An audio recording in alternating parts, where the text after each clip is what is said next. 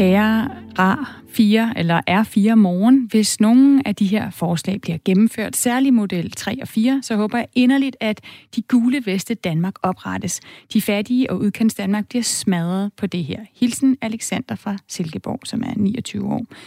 Og han har altså skrevet ind til os, øh, Jakob, på den her historie, vi havde lige før nyhederne, om øh, elbilkommissionen, der er kommet med deres forslag til, hvordan man får flere elbiler på vejene i Danmark. Og der er mange, der som Alexander er bange for, at det øh, kommer til at gå ud over, altså ramme socialt skævt. Karsten er i hvert fald enig. Han skriver, morgen. Så er der også med lav løn, som bor alene. Jeg har ikke råd til en elbil. Der, hvor jeg bor, er den offentlige transport ikke en mulighed. Jeg skal køre til alt. Det er helt ude i hampen. Med venlig hilsen, Karsten. Ja, og vi kan jo lige sige, at øh, vi lige hørte fra øh, øh, Øh, Brian Vad Mathisen, som er professor i energiplanlægning ved Aalborg Universitet, som siger, at siden 2016, der har det altså været billigere at eje en elbil. Det er ligesom hans svar på, hvorfor det ikke nødvendigvis rammer socialt skævt. Og Kenneth Fischers svar på det, han er i øvrigt selv ejer af en elbil, han skriver på sms'en, han glemmer jo, at du skal have 300.000 til at købe den. Så er det jo lige meget, at den er billigere at køre i. Point taken. Point taken. Det er, der er rigtig mange interesser i det her, fordi det handler jo i virkeligheden om, at vi skal nedsætte vores øh, CO2-udledning. Og så er spørgsmålet, gør man det ved at få flere elbiler på vejene? Og hvordan får man flere elbiler på vejene? Og hvem skal betale prisen for det? Ja, og hvor mange elbiler vil vi have? Fordi hvis vi vil have øh, en million, så kommer det altså til at koste den enkelte benzinbil ejer om 10 år 6.000 kroner. Det er en historie, vi følger her på Radio 4 morgen. Bliv ved med at skrive ind til os øh, med jeres øh, erfaringer, med jeres spørgsmål på 1424, og start jeres besked med, med R4. Ja, en anden historie, vi kaster os over den her morgen, det er, øh, DR Ultra-programmet Ultraprogrammet Ultrasmidertøjet. Der står en række almindelige splitteravne, nøgne, voksne mennesker frem foran et børnepublikum og fortæller om deres krop. Og den slags børnetv er både vulgært og øh, fordærvende. Det mener DF's øh, gruppeformand, altså Dansk Folkeparti's gruppeformand, Peter Skåb. Han har rettet en kritik mod det her program, og vi øh, skal tale med ham her om 10 minutters tid, om hvorfor han mener, det er problematisk at vise børn nøgne kroppe i fjernsynet. På vegne af hele Danmark og på vegne af alle danskere, tak. Tak for indsatsen Tak for værdierne, og tak for offrene. I kæmper for fred. I kæmper for demokrati. Og I ved om nogen, at den kamp kommer med en pris.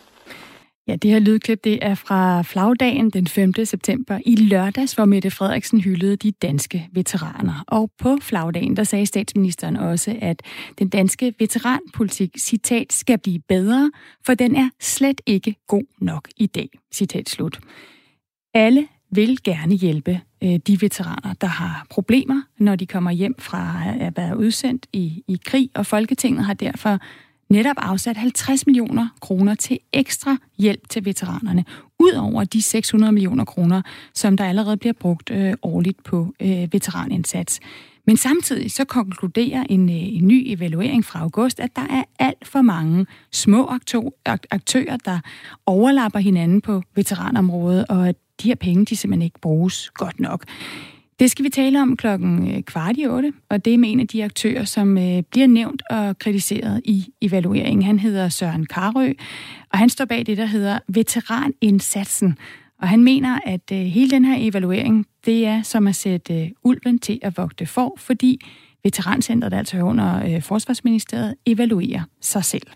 Og vi skal lige sige, hvis du er veteran, hvis du har erfaring øh, med at modtage hjælp for nogle af de her indsatser eller nogle af de her aktører, så vil vi meget gerne høre fra dig. Du kan skrive ind til os på 1424, øhm, og du starter din besked med R4, og så sender du den afsted.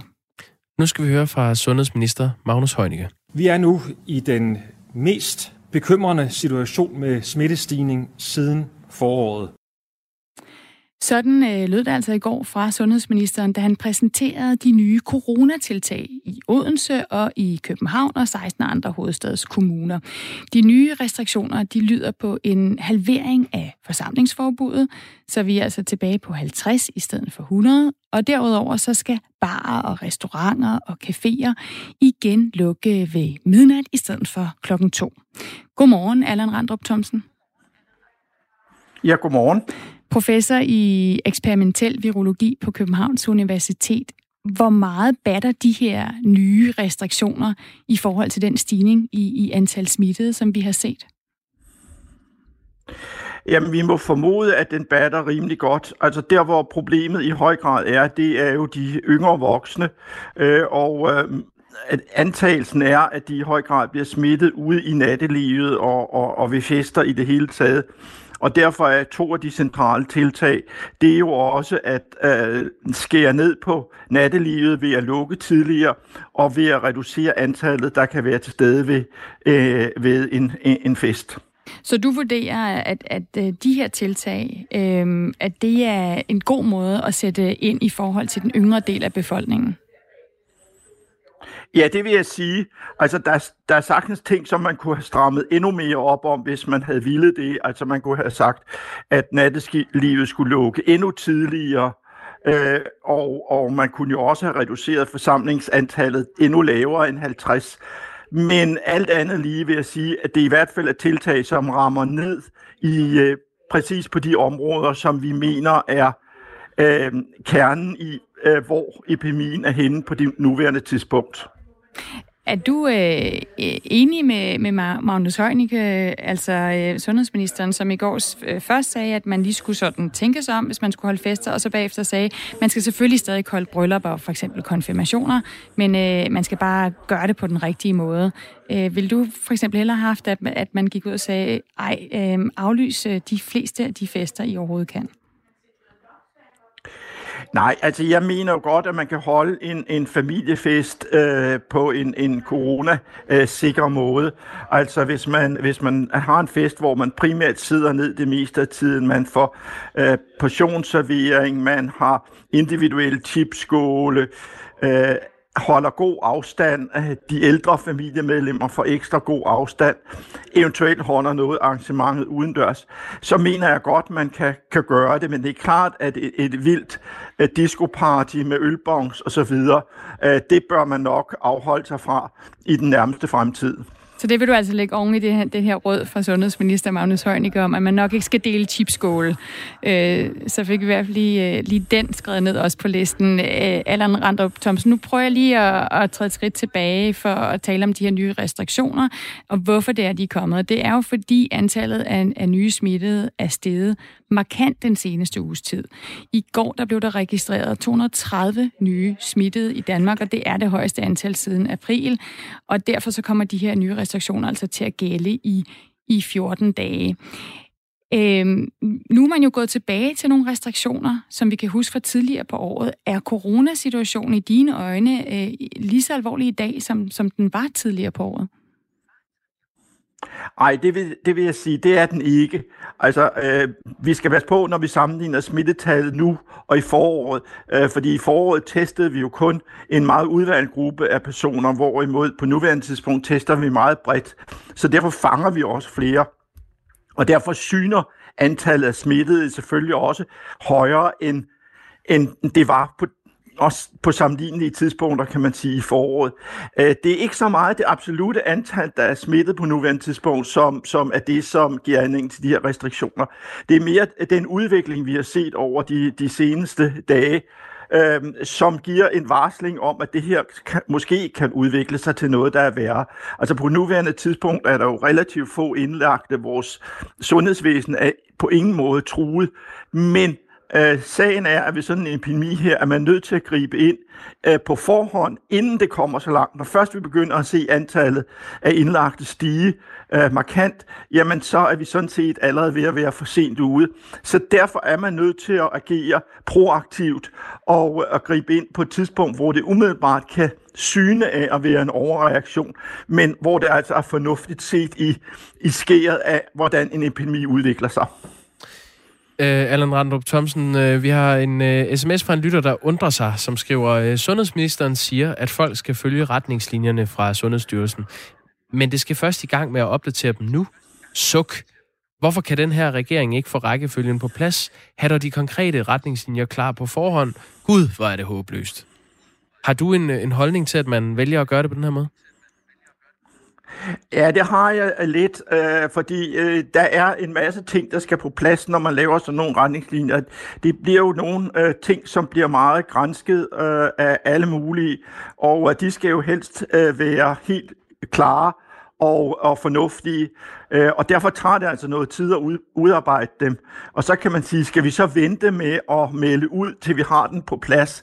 Øh, der mener jeg jo, det er ok, at man siger, okay, vi har altså en situation på nuværende tidspunkt, at vi skal øh, agere øh, på den og den måde, og, og det bliver meldt ud, og så kommer de detaljerede retningslinjer bagefter. Det er ikke optimalt, men det er sådan, som det må være i, i denne her situation. Allan Randrup øh, Thomsen, altså professor i øh, virologi på Københavns Universitet. Kim har også skrevet ind til os, og han skriver, hvornår nævner I, at stigningen i, øh, i antal smittede skyldes flere test? Snak dog procenter for H, siger Kim. Øh, er der en pointe der? Jamen, det var også det, jeg selv nævnte, at, at vi tester flere, og derfor fanger vi også flere, men det er ikke hele forklaringen. Altså, øh, det man kalder øh, procent positive af dem, der bliver testet, er også steget, og det er et udtryk for, at der er en reel stigning. Øh, så, så det er fuldstændig korrekt, at vi fanger flere på nuværende tidspunkt, end vi gjorde på et tilsvarende tidspunkt i foråret, men det er ikke det, der er, er det vigtige, og så meget er testraten heller ikke steget inden for de sidste, lad os sige, øh, øh, øh uges tid eller 14 dage, øh, hvor vi har set stigningen i antal smittet. Så der er helt klart en reel smittestigning også. Øh, men det er rigtigt, selvfølgelig skal man også vurdere antal test. Allan Random Thomsen, lige til sidst, nu har du, du har sagt noget, sundhedsminister Magnus Heunicke har givet nogle gode råd til, hvordan vi skal forholde os, hvis vi skal til konfirmation eller, eller bryllup øh, her i, i de næste 14 dage. Hvordan bør vi forholde os til hinanden sådan i hverdagen? Altså, skal vi tilbage til at omgås hinanden, sådan som vi gjorde i foråret, med meget større afstand og meget større forsigtighed? Ja, det skal vi. Øh, I princippet skulle vi aldrig have gået fra den, kan man sige. Men, øh, men øh, nu er det altså vigtigt, at vi igen vender tilbage til den. Hold god afstand. Øhm, god håndhygiejne. Øhm, når vi færdes ude i det offentlige rum, igen hold god afstand. Altså jeg selv bemærket, når man går ud og handler ind og så videre, folk holder ikke den afstand, vi havde før. Og, øh, og det er jo også øh, en af de ting, som vi skal genindføre sådan så at vi øh, mindsker risikoen for viruset fra, for at kunne sprede sig fra mellem individer, altså hoppe fra det ene individ til det andet. Alt det skal vi have fat i på nuværende tidspunkt, sådan så vi undgår en, en større nedlukning end den, der er planlagt på nuværende tidspunkt. Tak, øh, Allan Randrup Thomsen, for at være med her på Radio 4 Morgen. Ja, selv tak. Altså professor i eksperimentel biologi på Københavns Universitet, som vi havde med, fordi at øh, vi jo her til morgen er vågnet op til, at øh, i, i 18 kommuner i Danmark, der er der nye restriktioner, som gælder fra i morgen af. Øh, og det er jo altså fordi, at øh, coronatallet er øh, stigende af altså antal smittede i Danmark. Lige før øh, nyhederne, altså for øh, en øh, lille halv time siden, der talte vi med Brian Vad Mathisen, som øh, er professor i energiplanlægning ved Aalborg Universitet, og en stor kritiker af elbilkommissionens øh, fire forskellige modeller for at få flere elbiler på øh, vejene, som blev præsenteret i går. Øh, det er blandt andet en model, der viser, at hvis der skal være en million elbiler i Danmark i 2030, så kommer det til at koste den øh, gennemsnitlige benzinbil ejer næsten 6.000 kroner. Og øh, vi får bare så mange gode sms'er, øh, Stine, så jeg synes, vi skal rydde lidt op i dem. Det gør vi. Øh, kvittere for, øh, for gode indspark. Der er også mange gode overvejelser. Øh, der er for eksempel den her fra øh, Peter. Gør det nemt at få et gratis elbillån i bankerne, som ifølge finansministeren tjener milliarder. Øh, så de skal selvfølgelig vise samfundssind. Igen, hilsen Peter. Og så er der en, der skriver, at I skal huske, at selvom indkøbsprisen er høj for en elbil, så kan man bruge den billigere drift til at betale for det lidt dyre lån. Samlet set er elbilen meget billigere end en fossilbil. Ja, så er der en, der skriver her, at det er en, der øh, kører mange kilometer om dagen. Der står, de, der bor til leje, har ikke mulighed for at lade på egen matrikel. Jeg kører 160 km om dagen, så at skulle holde og tanke strøm på øh, hver anden dag på en strømstander på en tankstation i 30 minutter, er ikke optimalt. Så så længe boligforeninger og ejendomsselskaber ikke er forpligtet til at stille lader op, så ser jeg det ikke som en mulighed med elbil, når de kører så relativt få kilometer per ladning. Altså den pointe, som lige kom fra, fra en lytter der, det, øh, jeg, jeg, jeg synes, det er et rigtig godt spørgsmål, det der med, hvor langt man kan køre med elbiler. Det er da selv øh, sådan noget, som, øh, som jeg overvejer i forhold til, hvilken bil jeg eventuelt selv vil, øh, vil kigge på. Mm-hmm. Øhm, og det, det er noget, jeg godt tænke, kunne tænke mig at få svar på. Altså, at det er fordi, man regner med, at når vi kommer frem til nogle år frem i tiden, så vil elbilerne kunne køre meget længere, eller vil der være flere af de her øh, altså steder, steder, hvor man kan lade sin, bil, sin elbil op? Så skal man jo stadig så lige gide at stoppe, i stedet for at køre hele vejen direkte, hvis man skal køre langt. Ja, det er jo meget praktisk at kunne gøre over natten, eller sådan noget, mens man er parkeret. Men hvis, der ikke, hvis man ikke er forpligtet til i, ude i, øh, i boligforeningerne at stille en op, så kan jeg godt se, at det, det er da en udfordring. Der er også en lytter, der skriver ind, der er mange spørgsmål, der melder sig. Har man en brugbar løsning til afskaffelse af lithiumbatterier? Er der ladestationer nok? Hvordan oplader folk, der bor i lejligheder deres bil? Det var den, vi også der lige talte om. Ja. Øh, det er ikke, øh, der er ikke nogen elbiler, der er gode nok, som eksempel øh, brandbiler. Typisk dansk. Vi starter med at bygge husets første sal. Rolf, han kører selv elbil, øh, og skriver, han sviner ikke her, men i USA, hvor den og batteriet blev lavet til den. Men han skriver også, øh, professoren siger, man sparer to gange 500 kroner i benzin om måneden. Men el er der ikke gratis og koster nok omkring 600 om måneden. Lille besparelse. Bedste hilsen, Rolf. Du er velkommen til at fortsætte med at skrive ind til os på øh, 1424 og starte din besked med, med R4. Både om den her elbilkommission og de forslag, der er kommet. Øh, hvad har du af erfaringer? Hvad synes du om de løsninger, der er blevet lagt frem? Politikerne skal jo forhandle om det nu. Øhm, og så er du selvfølgelig også velkommen til at skrive ind om de andre historier, vi har øh, her til, på Radio 4 morgen. Blandt andet den her historie, som vi kører hele morgen om de danske veteraner. Om den del, den lille gruppe danske veteraner, som har store problemer, øh, blandt andet øh, psykiske men, og som der er rigtig mange, der gerne vil hjælpe. Problemet er så måske bare, at de er for mange, og de overlapper hinanden, og pengene ikke bliver brugt godt nok. Det er også en historie, vi øh, følger her på Radio 4 morgen. Ja, med det er klokken blevet øh, 8 minutter i halv 8, og du lytter altså til Radio 4 morgen. Og Jakob, øh, præsidentvalgkampen i USA, den er jo gået ind i slutspurten, og mindre end øh, to måneder, så sætter amerikanerne kryds ved enten Biden eller Trump. Altså øh, de to præsidentkandidater, der ligesom skal kæmpe om det hvide hus. Ja. Og derfor så giver det lidt mening at begynde at kigge på meningsmålinger for at få en idé om, hvor, hvor vælgerne står. Og jeg har printet en oversigt ud til dig fra den side, der hedder Real Clear Politics, Nå, som er en side, der sådan samler alle meningsmålingerne. Prøv lige at tage et kig. Øh, jeg skal lige sige, det er det, jeg har printet ud, det er så et landsgennemsnit. Så vi er ikke nede på delstaterne, vi kigger på hele USA. Prøv lige at opsummere, hvad du ser. Jeg ser en øh, oversigt over onsdag den 2. september. Øh, Biden fører i alle målinger. Han står til øh, 51 procent af stemmerne i øh, uh, CNN's måling. Trump har 43. Han har Biden 50 i USA Today's måling. Der har Trump også 43. Og det er generelt billedet faktisk, når man kigger nedover. Han ligger et sted mellem øh, 11 procentpoint og 4 procentpoint foran Trump. Ja, og så er det altså bare, at billedet ser helt anderledes ud, hvis man prøver at bryde de her meningsmålinger op på øh, vælgere. Altså hvis vi kigger på, hvad siger republikanerne, om de vil stemme på Trump? Hvad siger de uafhængige vælgere, som ofte ender med at stemme republikansk, og hvad siger demokraterne? Og der har jeg en, øh, en oversigt her, som jeg lige kan vise dig. Og der kan du simpelthen se, altså republikanerne, de har det sådan øh, stadigvæk, at 86 procent af dem, de øh, bakker op om, øh, om Donald Trump. De synes godt om øh, hans måde at være præsident på. Ja. Og faktisk er det sådan, at de øh, uafhængige, der sådan ofte stemmer republikansk, 62 procent af dem, de bakker stadigvæk også op om, om Donald Trump. Mens vi så, når vi kigger på demokraterne, har et helt andet billede. Der er vi altså nede på omkring 5 procent. Og det er dem, der, der regner sig selv for værende demokrater, ja. men på et tidspunkt har støttet Trump. Men også dem, som øh, er uafhængige og nogle gange stemmer øh, demokratisk. Der er kæmpe utilfredshed med Trump. Mm. Øhm, det er altså, det, det, jeg gerne vil hen til nu, det er nemlig, at jeg ofte får det spørgsmål, øh, når vi taler om amerikansk politik, som jeg jo har dækket en hel del år. Hvad, hvordan kan det være, øh, at øh, altså, når det ikke ser særlig godt ud for Trump, vi hører om alle de her skandaler, hvordan søren kan det være, at, øh, at republikanerne stadig øh, bakker op om ham?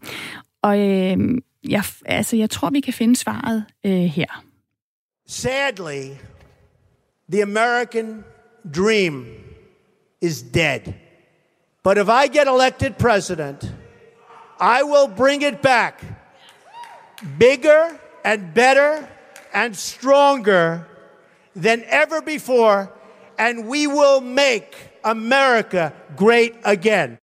We will make America great again. Det her det var Trump, inden han blev valgt i 2016. Det var hans store løfte. Vi vil genrejse USA øhm, og den amerikanske drøm, som mm. mange af hans vælgere jo simpelthen synes er ødelagt. Hvis man har fokus på Trumps løfter, altså hvad han fik øh, gennemført, i, i stedet for hvad han faktisk siger, øh, så at, tror jeg, man får forklaring på, hvorfor der er rigtig mange af, at hans vælgere, der simpelthen stadig bakker op om ham. Men det er jo sådan, at vi i også de amerikanske medier, og også i de danske medier, ofte har fokus på kontroverser, på kaos. Det præger jo også til Hvide Hus. Det er også noget, Trump selv har sagt, at øh, han bruger aktivt som en, en afledningsmanøvre. Altså i den her uge, der kunne vi jo for eksempel vælge at fylde Radio 4 morgen med, at Trump påstår, øh, at øh, der er ikke nogen som ham, som støtter militæret det amerikanske militær, og alligevel så har han ifølge flere kilder været ude at sige, at amerikanske soldater, der mistede deres liv i kampen øh, for USA, de er tabere og kvejpander. Vi kunne også øh, dykke ned Hvad for i... noget? Ja, Den er fløjet under min radar. Ja, men det er en historie, der kører over i USA rigtig meget. Men igen er det jo også sådan lidt en, øh, vi kan dykke ned i den historie, men så kigger vi måske ikke så meget på, hvordan ser det faktisk ud med jobtallene? Hvordan mm. ser det faktisk ud med nogle af de løfter, Trump har? Vi kunne også kigge på nogle af de deepfake-videoer og falske påstande, øh, som, som Trump og hans valgkampagne har delt de sidste dage. For eksempel en, der er manipuleret, så det ser ud som om, at øh, Joe Biden er ved at falde i søvn altså, hvis vi lige skal tage et overblik, så er der de øh, altså, 20.000 øh, usandheder, der er blevet sagt. Det siger fact-checkerne. Det har præsidenten sagt, siden han blev valgt i 2016. Det kunne vi vælge at fokusere på. Det gør vi rigtig mange gange her i Danmark. Men hvis vi skal have forklaring på, hvorfor der er rigtig mange af Trumps vælgere fra 2016, der stadig ikke bakker op om ham, så tror jeg, vi bliver nødt til at skubbe det til side og kigge på, hvad øh, lovede Trump, da han stillede op, og hvor mange af de løfter han så indfriet. Har du øh, snydt lidt hjemmefra og lavet sådan en optælling? Det har jeg. Nej. Ja, Nå. og du sidder med den. Nå, det, det er dem her. Ja, og hvis vi ikke skal bruge hele morgenen på det, fordi der, jeg har faktisk lavet 16, øh, jeg har taget 16 valgløfter, ja. som er nogle af dem, Trump han øh, selv har nævnt og lagt vægt på rigtig mange gange. Og det er altså valgløfter, jeg har valgt ud både for økonomi, sundhed, immigration, miljø, handel og rets- og udenrigspolitik. Altså sådan et øh, Trump-ometer. Mm. Det viser, at ud af de her 16 valgløfter, så har Trump faktisk gennemført 11 øh, før coronaepidemien. Han havde delvist opfyldt to og ikke opfyldt fire. En rimelig god succesrate, vil jeg egentlig sige, på fire Det lyder år. da egentlig meget pænt, ja. Ja, at nu har coronaepidemien altså smadret øh, den store del af den amerikanske økonomi, og derfor er der altså tre af de her løfter, som ligesom er gået fra grøn til rød, hvis vi kan sige det sådan. Hvis vi lige skal dykke lidt ned i løfterne, mm. så prøv lige at høre et af de ting, som Trump han sagde om at skabe arbejdspladser. I will take jobs back from China. I'll take jobs back from Japan. I'll take jobs back from Mexico. Ja, han ville bringe en masse jobs tilbage fra USA fra alle mulige andre lande, og han var faktisk rigtig godt på vej til at opfylde sit løfte om at opnå rekordlav arbejdsløshed. Den var faldet til 3,5 procent i, i december. Det er det laveste siden 1969. Så kom coronaen og ramte også arbejdsløsheden, som er røget op på 10,2 procent. Så cirka 30 millioner amerikanere, de får lige nu arbejdsløshedsunderstøttelse. Vi kan måske også lige tage det måske mest berygtede og berømte øh, af Trumps valgløfter. I will build the wall and Mexico is going to pay for it. Ja, yeah, I will build a wall. Muren til Mexico. Muren til Mexico, den skal de selv betale. Han har ikke bygget en grænsemur. Han har heller ikke sikret penge for Mexico til at betale for det, men han har sikret 1,6 milliarder dollars til at forstærke øh, det hegn, der eksisterer flere steder. Og på immigrationsområdet, som jo i virkeligheden er det, det her løfte handler om, altså at man ikke vil have flere, der kommer ind over grænsen, der har højesteret, øh, højesteret sagt god for en revideret øh, udgave af, af Trumps muslimske indrejseforbud. Så selvom han ikke har forbudt muslimer at indrejse generelt, så har han altså øh, opfyldt det her ønske, løfte om at stoppe indrejse fra lande med høj terrorrisiko, og han har også begrænset lovlig immigration over grænsen ved at stramme asyl- og viseregler, og han har øget øh, deportationer af udokumenterede immigranter. Altså bare lige et blik ind i mm. øh, maskinrummet i Trump, øh, Trumps hvide hus, øh, hvad han har lovet, og hvad han faktisk har, øh, har opfyldt. Noget, der overrasker mig lige øh, sådan ganske kort her, Stine, det er at på din oversigt, det miljøområdet, der han faktisk øh, opfyldt begge de øh, valgløfter, han havde. Ja, og det, øh, nu rammer vi nyhederne lige om lidt, men hvis man snakker med nogle af embedsmændene og kvinderne i Washington D.C., så er det jo et af de områder, hvor der er sket allerstørst forandringer. Man kan være enig og uenig i det her. Øh, det er bare for at sige, at jeg tror en del af forklaringerne på, at vi nogle gange har svært ved at forstå, for Trump stadig har så stor støtte i hans base, det er, at vi som journalister stiller de forkerte spørgsmål.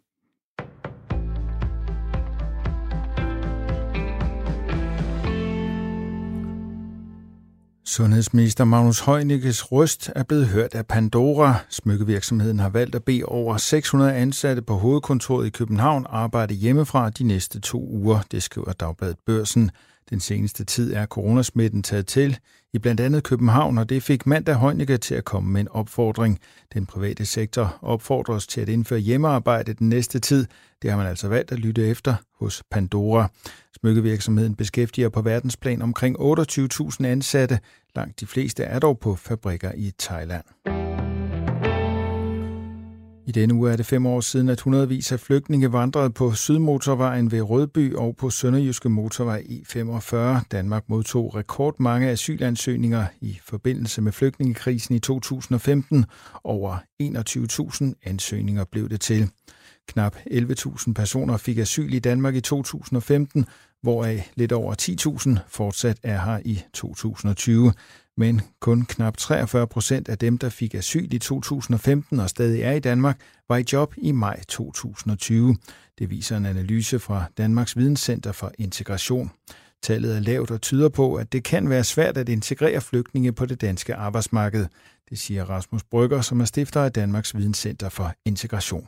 Det er, øh, det er lavt. Øh, det øh, viser, det er et udtryk for, at, at det er en stor opgave at få nytilkommende flygtninge i beskæftigelse men det er også udtryk for, at det er en opgave, som vi ikke er i mål med, øh, og at der er et potentiale for at, øh, at løfte beskæftigelsen markant.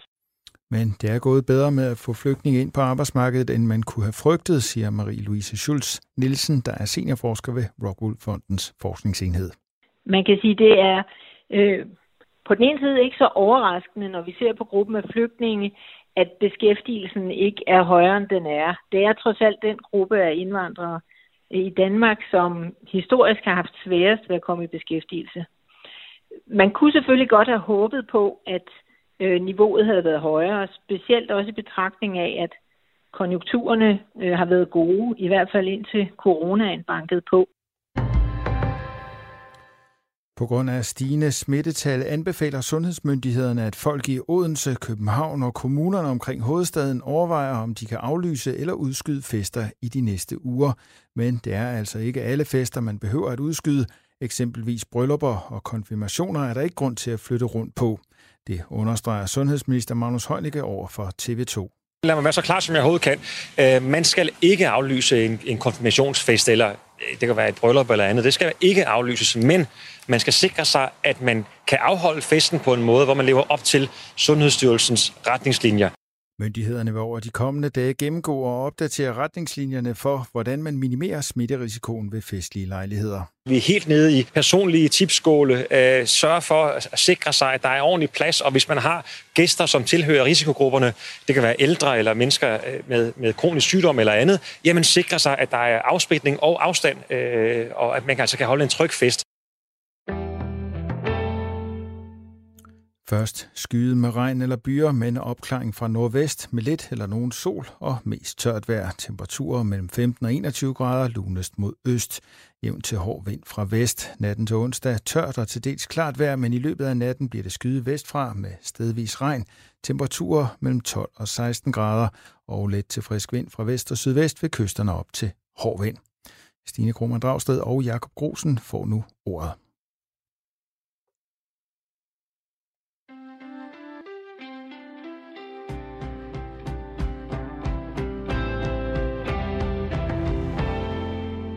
Lige i øjeblikket, der øh, bliver vi danskere frarådet at øh, tage til Frankrig. Øh, det er naturligvis på grund af coronapandemien, men den anbefaling har øh, sat de danske europaparlamentarikere i et øh, dilemma. De skal nemlig efter planen mødes i den franske by Strasbourg i øh, næste uge, og nu skal de så vælge, om de vil boykotte den her tur, eller om de ikke vil boykotte og altså tage afsted til Frankrig. Godmorgen, Christel Schaldemose. Godmorgen. Du sidder i øh, Europaparlamentet for Socialdemokraterne. Øh, mener du, at det er forsvarligt, at Europaparlamentet tager til Strasbourg i næste uge? Altså, jeg går ud fra, at øh, hvis vi ender med øh, at skulle have session i Strasbourg, så vil man øh, fra myndighedernes side og fra ledelsens side indrette det, så at det er øh, forsvarligt.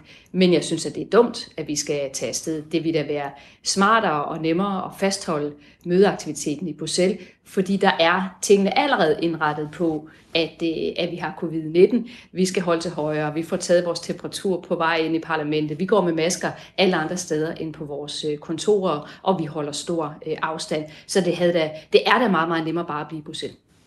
Ja, fordi I har jo ligesom nogle faste rammer i Bruxelles, og så har I nogle faste rammer hjemme i Danmark, men i Strasbourg der er I vel nødt til at spise ude og bo på hotel og sådan noget, er I ikke det? Jo, altså i, i Bruxelles, når man rejser til Bruxelles, så har de fleste af os en lejlighed, øh, hvor vi kan lave vores mad hjemme. Øh, hvis vi tager til Strasbourg, så er det klart, at, at så øh, skal man enten spise i parlamentets kantine, eller ud på restauranter, øh, og, øh, og man bor på, øh, på hotel.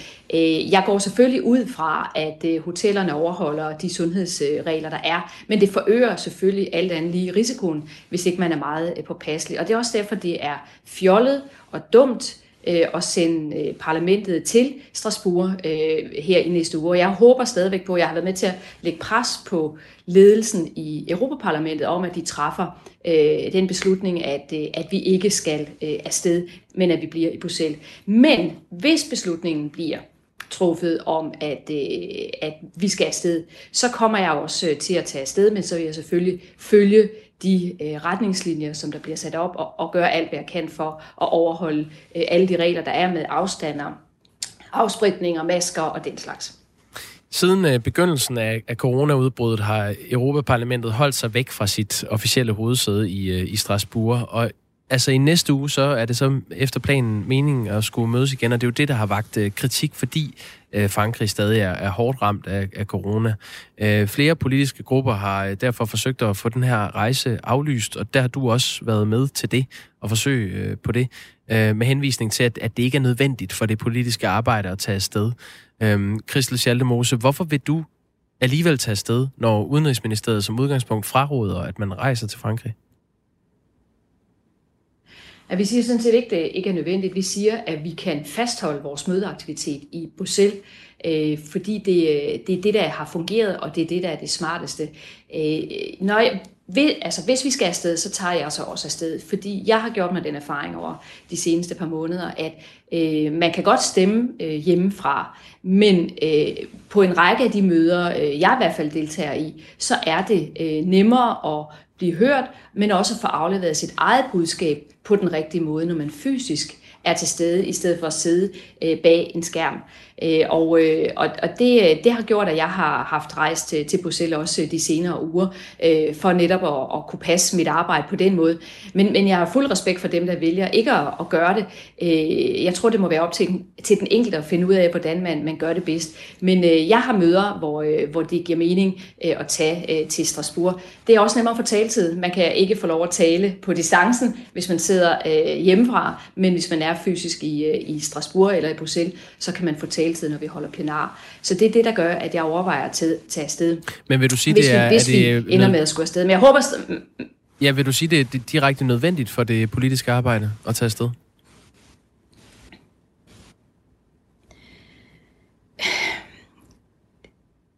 Det er faktisk et rigtig, rigtig godt spørgsmål. Øh, jeg betragter mig selv øh, i kategorien forretningsrejsende, øh, og, øh, og der, må man jo, øh, der må man jo sådan set godt øh, rejse, hvis man efterlever de regler. Jeg har oplevet, at mine budskaber og det, jeg kæmper for, er nemmere hørt, og det er nemmere at komme igennem med ting, hvis jeg rent faktisk fysisk er til stede. Er det livsnødvendigt at tage afsted? Det er det selvfølgelig ikke. Men jeg ville jo heller ikke tage afsted til Strasbourg, hvis jeg vurderede, at, øh, at myndighederne øh, sagde, at øh, altså de franske myndigheder sagde, at det var farligt, eller at vi ikke fik indrettet os på en måde, som gjorde, at, at det kunne være forsvarligt. Men det er en svær sag, og jeg synes, at det er en svær beslutning, og det er også derfor, at jeg foretrækker, at parlamentets ledelse træffer den beslutning, at, at vi udskyder Strasbourg igen igen og fastholder vores møder i Bruxelles fordi her har vi fundet den bedste måde at arbejde på i de her coronatider. Der er øh, flere af dine kollegaer, øh, Christel Schaldemose, som altså vil blive hjemme uanset hvad. Og vi skal lige prøve at høre et klip med en af dem. Det er Søren Gade fra Venstre. Han siger sådan her. Jamen altså, jeg føler mig ikke vigtigere end andre mennesker, og det er sådan, at øh, det arbejde, som øh, jeg kan lave ekstra ved efter dernede, øh, det, det ved jeg ikke, hvad det skulle være. Altså, hvis jeg kan få lov at stemme hjemmefra, og det kan vi, så kan jeg gå til det fuldstændig de samme møder øh, hjemmefra, som jeg kan ved at møde op fysisk i Strasbourg. Der er jo lavet nogle rejsevejledninger for at undgå smittespredning i Europa, og øh, de gælder jo for alle, også for politikere. Ja, Christel Schaldemose, Søren Gade her fra Venstre, øh, han siger altså, at han vælger at blive hjemme, fordi han øh, mener, at han, citat, ikke føler sig vigtigere end andre mennesker. Citat slut. Og så siger han så, at han kan passe sit arbejde lige så godt fra distancen. Han kan få lov til at stemme, og det er sådan set fint nok for ham. Øhm, hvorfor kan du ikke det? Hmm. Ja, det er jo lidt af... Så, så hvis jeg så rejser afsted, så siger jeg, at jeg selvfølgelig er vigtigere end andre mennesker. Under, altså underforstået. Øh, jeg føler mig ikke vigtigere end andre mennesker. Jeg, jeg, jeg føler mig på niveau med forretningsrejsende, som har mulighed for at rejse øh, hvis man overholder de, øh, de regler. Jeg konstaterer også, at Søren Gades egen gruppeformand, Morten Lykkegaard, jo også øh, rejser, øh, ligesom jeg gør. Og det er måske, fordi vi sidder med nogle funktioner som øh, gruppeformand øh, for vores nationale delegationer, som gør, at vi sidder i flere møder, hvor fysisk tilstedeværelse øh, giver mening. Men hør mig ikke som om, at, øh, at jeg synes, at det er verdens bedste idé, at Europaparlamentet planlægger at tage til Strasbourg. Jeg synes, det er en fjollet idé, og jeg synes, at det mest smarte ville være, at man øh, blev og holdt øh, sessionen i, Stras- i Bruxelles, som vi har gjort øh, de sidste mange måneder, og det har nemlig øh, fungeret. Men jeg tror også, at det er vigtigt at understrege, at vi har forskellige funktioner som MEP'er, og nogen har øh, flere møder end andre, og nogen har øh, også måske flere konfrontationsmøder end andre, og hele den her diskussion om, om coronaen og hjælpepakkerne, så har jeg konstateret, at når jeg har skulle sende nogle klare, kraftige og måske også meget tydelige signaler, også signaler, som min gruppe ikke var enige med mig i, min store socialdemokratiske gruppe, at så har det faktisk været nemmere at sende de signaler, når man har siddet øh, i samme rum som dem, man, man taler til, frem for at gøre det øh, på en skærm. Men det er en individuel øh, vurdering, og, og jeg klandrer hverken de folk, der bliver hjemme, eller dem, der tager afsted. Det, der er vigtigt, det er, at hvis man rejser, så skal man overholde de regler, der er, det vil sige, bruge masker og holde afstand. Øh, jeg vil ikke gå ud og spise øh, i Strasbourg. Jeg vil øh, tage og købe en sandwich ind i parlamentet osv. Jeg vil selvfølgelig gøre, hvad jeg kan for at, at reducere min omgang med, med, med andre. Omvendt vil jeg så sige, med, det, med, det, med den smittespredning, der er i Danmark, så er der jo efterhånden også en, en, en vis risiko forbundet med overhovedet bare at gå ud og, og købe sin dagligvarer i, i Brusen eller Føtex med, med de smittetal, der er i Danmark. Så, så jeg tror bare, at det handler om, at vi skal lære at leve med coronaen, og vi skal passe på, hvordan vi øh, opfører os. Jeg tager ikke til piratfester, og den slags. Jeg forsøger øh, virkelig at undgå sociale øh, omgang, når jeg, øh, når jeg ikke passer mit, øh, mit politiske arbejde, netop for at undgå at, øh, at komme i kontakt med alt for mange mennesker. Men øh, man må være til at træffe en beslutning. Jeg forsøger at gøre, hvad jeg kan for at lægge pres på, at parlamentet træffer den beslutning, at, øh, at vi ikke skal til Strasbourg, og jeg tror måske også, det er det, der sker. Ja, det var mit sidste spørgsmål. Det er jo den endelige beslutning om, hvorvidt I overhovedet øh, skal afsted til Strasbourg. Den, øh, den bliver taget i løbet af i dag, venter man. Øh, tror du, udfaldet bliver, at I ikke skal afsted? Ja, det tror jeg faktisk, det gør. Altså, der er et stort pres her i parlamentet for, at, at vi ikke skal afsted. Og det håber jeg, at vores formand, David Sassoli, han lytter til. Alt andet vil være fjollet. Og det er så øh, i en tid, hvor vi bliver frarådet at tage til Frankrig øh, her i Danmark. Øh, Christel Schaldemose, som altså sidder i Europaparlamentet for Socialdemokraterne. Tak fordi du var med. Velbekomme. Jakob, det er jo lidt interessant det der med frarådet også, ikke? Fordi betyder det så også, at vi som normaldanskere ikke skal rejse til Frankrig? Eller betyder det bare, at hvis vi gør det, så skal vi så... Vi bliver frarådet at gøre det. Ja. Men det er jo ikke et påbud om ikke at gøre det. Nej, det er jo det. Nej, og det er jo, et, åh, det er jo den konstante hovedpine. Jeg synes, vi har haft ret mange øh, historier, der relaterer sig til det. I sidste uge handlede det om, at, øh, at det er sådan en helt anden historie, men stadig samme princip, at øh, borgmesteren i Gladsaxe Kommune valgte af et forsigtighedsprincip at sige, at de sendte børn med løbenæser hjem, mm. hvis de øh, havde næser, der blev ved med at løbe med snot, efter man havde tørret dem af en enkelt gang. Og det var altså ikke Sundhedsstyrelsens øh, anbefalinger, men de, øh, de sagde, at det sandsynligvis ikke var relateret til corona. Og I stedet for bare at sige, øh... når, der er, når det her er noget, der sker, så gør så du sådan. Og der er hele debatten om snotnæser, og om snotnæser skal være klare eller gule, før ja. man kan sende dem hjem. Ja. Det er lidt øh, noget andet, end om man skal tage til Strasbourg, når man sidder i Europaparlamentet. Men det er samme princip. Klokken er med det blevet 16 minutter i 8. Lad os kigge lidt mere på øh, de coronatal, der er kommet ud, som jo gør, at øh, danskere i, øh, i 18 af, af kommunerne her i Danmark altså vågner op i dag til, til nogle restriktioner, som formelt øh, træder i kraft i morgen, men man helst allerede skal overholde øh, i dag.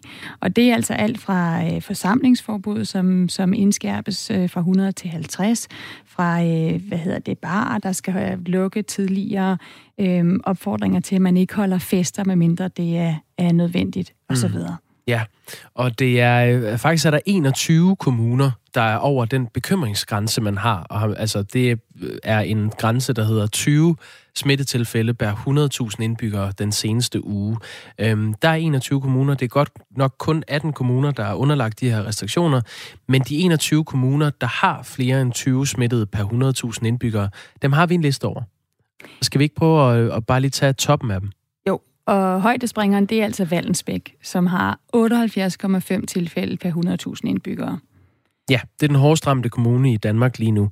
Så har vi Albertslund øh, på en anden plads. De har 68,7 som så, man opgør det, tilfælde per 100.000. Og så har vi Ishøj på en tredje plads, som har 61,2 tilfælde per 100.000 indbyggere. Ja. Og, og så ligger den egentlig fra, fra 60 og, og ned efter. Ja, og Odense er så dem, der ligger nummer 4 med, med 60,7 øh, tilfælde per 100.000 indbyggere. De har jo faktisk valgt at tage konsekvensen og sende 2.000 medarbejdere hjem lige efter øh, pressemødet øh, var færdigt faktisk nærmest, tog man beslutning om at sende 2.000 medarbejdere i kommunen hjem for at bremse spredningen af corona.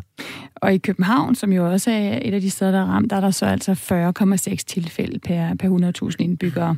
Og der er jo også mange af universiteterne, der har meldt ud, øh, blandt andet Aalborg Universitet, som jo altså så har bygninger og, og undervisning i København, mm. at de aflyser deres øh, arrangementer, alle deres øh, sociale og andre arrangementer. Det samme gør Syddansk Universitet. Københavns Universitet siger, at de aflyser ikke, fordi det havde de allerede gjort. Ja, det er det, man kalder rettidig omhu. Øhm, hvis vi nu kigger lidt ud i verden, øh, nu har vi talt meget om øh, de her nye restriktioner i øh, Danmark, og af god grund, fordi det er dem, der er nære. Men hvis man kigger ud i Europa, så har det første land i Europa faktisk rundet en halv million coronasmittede. Det er Spanien. Øh, det var et af de lande, der blev hårdest ramt af udbruddet øh, af corona, da pandemien for alvor ramte Europa i foråret. De har nu i alt haft 525.549 personer, der er blevet testet positive. Og det er altså siden øhm, det første tilfælde blev bekræftet i Spanien i slutningen af januar. Hvis man kigger på dødstallet, altså corona-relaterede dødsfald, hvis sige folk, der er døde med corona, så ligger det øh, lige under 30.000. Og der bor altså omkring 47 millioner mennesker i, øh, i Spanien. Og dermed kan man så sige, at Spanien har oplevet omkring dobbelt så mange smittede per indbygger, som eksempelvis øh, Frankrig og Italien, som var rigtig hårdt ramt i begyndelsen. Ja, og Spanien er altså øh, det land, der sådan er højdespringeren, hvis vi kigger på, på Europa. I Nord- og Sydamerika, der er det stadigvæk USA. De sidste 14 dage, der har de haft øh, øh, cirka 570.000 øh, smittede. I Asien, der er det Indien, der højt der springer med, med over 1 million smittede de sidste 14 dage. Og øh, hvis vi kaster blikket endnu længere væk, så er det altså Australien i, i, OC, i den område, man kan kalde Oceanien, som har flest smittede med 1.467 smittede de sidste 14 dage. Hvis vi bare lige sammenligner, altså der er det her med, hvor mange antal smittede der er, men hvor mange, hvor stort er befolkningsantallet. Mm. Og ofte sammenligner vi os jo i Danmark med øh, Sverige og Norge, som jo har haft, øh, Sverige har haft en meget anden strategi, Norge har haft nogenlunde den samme som os. De sidste 14 dage, der har Danmark altså haft 1.420 smittede. I Sverige har det været lige omkring 2.000, og i Norge 923. Men tager vi højde for befolkningstallet, så er det altså faktisk øh, Norge, der kommer bedst ud. De har 17,3 per 100.000 indbyggere, hvor øh, Sverige har 19,7 per 100.000 svenskere, og i Danmark der er vi altså nu op på 24,5, altså i gennemsnittet per 100.000 danskere, der har været smittet med covid-19 de sidste 14 dage. Det var en opdatering på coronaen. Nu skal det handle om øh, den danske indsats over for øh, veteraner, altså den hjælp, man tilbyder veteraner, folk, der kommer hjem fra krig. Og det skal det, fordi at øh, Folketinget netop har afsat 50 millioner kroner til, til ekstra hjælp til veteranerne, ud over de 600 millioner, som øh, vi allerede bruger på at hjælpe øh, dem, der har behov for hjælp, øh, enten med fysiske eller psykiske skader, når man kommer tilbage fra, fra krig. Men samtidig med, at man har afsat de her millioner kroner, så konkluderer en ny øh, evaluering, som er lavet i august, at der er alt for mange små aktører, der overlapper hinanden på øh, det her område med at hjælpe øh, veteraner. Og dermed så bliver de mange penge, den danske stat poster i at hjælpe veteraner, de bliver slet ikke brugt godt nok. Øhm, og nu, øh, nu skal jeg faktisk lige se, om jeg finder rundt i, i den rigtige kilde, vi har med her lige i et øjeblik. Jeg ved ikke, om du kan hjælpe mig, Jacob. Det kan jeg godt. Det er Søren Karø, øh, formand for styregruppen og projektleder i øh, veteranindsatsen. Er det ikke rigtigt, Søren Karø? Det er det. Godmorgen. Ja, godmorgen til dig. Søren Karø, i den her nye øh, rapport, der nævnes veteranindsatsen, som du altså er, er formand for, for styregruppen og projektleder i, som et tydeligt eksempel på et projekt, der overlapper med andre tilbud til veteraner i Region Syddanmark. Er I for mange kokke på det her område? Nu kan jeg i hvert fald sige, at øh, det projekt, jeg står i spidsen for, øh, det belaster ikke øh, samfundsøkonomien. Vi har fået en, en øh, bevilling for nogle år siden af Novo Nordisk Fonden, og øh, øh, det er altså midler, der har gjort os i stand til at øh, hjælpe indtil videre over 40 psykisk sårbare veteraner godt, øh, godt videre i, i livet. Det er en øh, effekt, som, øh, øh, som faktisk står, øh, står uden for, for konkurrence. Med hensyn til, om der er øh, for mange indsatser, det er et spørgsmål, der har været diskuteret i, i flere år. Der er flere politikere, der har været inde på det. Og jeg kan godt forstå, at det spørgsmål bliver rejst, fordi vi har en tradition i Danmark for, at vi organiserer os. Altså, det er jo et system, vi har etableret. Det er nemt at uh, forhandle med, med, med folk, der har sluttet sig sammen i en, i en uh, forening. Og så er problemet jo selvfølgelig, hvis uh, der er flere hundrede initiativer i gang. Uh, hvor skal man starte, og hvor skal man begynde? Men man skulle måske lige anlægge en anden synsvinkel, og så sige, hvorfor er der så mange? Ja, det er der vel, fordi det afspejler et behov. Øh, jeg nægter at tro på, at øh, folk de bare begynder på et, øh, et så komplekst område, som psykisk sårbare veteraner jo er. Blot fordi de, de, de, de ønsker at profilere sig selv. De ønsker selvfølgelig at afhjælpe et problem. Og der skal vi altså huske på, at Øh, Danmark har været krigsførende i vel i over 30 år, og vi har haft en øh, aktivistisk udenrigs- og sikkerhedspolitik i, i 40 år, siden øh, starten af, af 80'erne. Fra midten af 90'erne, der begynder veteranerne jo at komme hjem. Øh, nogle er dræbt, nogle er øh, invalideret for, for livstid, det kan vi jo læse i aviserne, så sent som her for forleden dag. Der har samfundet tydeligvis ikke været i stand til at, øh, at løfte den opgave. Veterancenteret startede man først i, i 2010. Man har nu været i gang i, i, øh, i 10-11 år. Og det er i hvert fald ikke Veterancentret, øh, der har gjort noget for at, øh, at skabe den her øh, såkaldt ønskede koordination. De vil heller ikke kunne det. Og det er så en anden sag. Lad os lige gå vende tilbage til øh, Veterancentret, som altså, skal vi lige sige, for at få plads på alle de her forskellige titler. Veterancentret, det er under Forsvarsministeriet. Det er dem, der står bag ved den her evaluering. Og, øh, og en af de aktører, der så bliver nævnt, udover Veterancentret selv, som så altså også er en aktør, det er jo så Veteranindsatsen, som du er projektleder i, øh, Søren Karø. Der er altså over 100 aktører og organisationer, der arbejder med veteraner i Danmark. Og nu siger du, at der jo også er et stort behov, og man ikke har, har formået at finde ud af, hvordan man kan hjælpe øh, de veteraner, der har behov for det. Men, men øh, det betyder ikke nødvendigvis, at det hjælper, at der er så mange. Er du uenig i, at øh, I er for mange på det her område? Jamen, det kommer jo helt an på, hvilken effekt der er. Og der er det jo sådan, at den evaluering, øh, som Veterancenteret har stået for, øh, nu brugte du ordet evaluering, det gør de også selv, det er ikke nogen, øh, det er ikke nogen evaluering. Den øh, opfylder ikke øh, helt grundlæggende Men lad os lige vende tilbage, for... Øh, Søren Karl. Vi nej, nej, lige... fordi det, nej.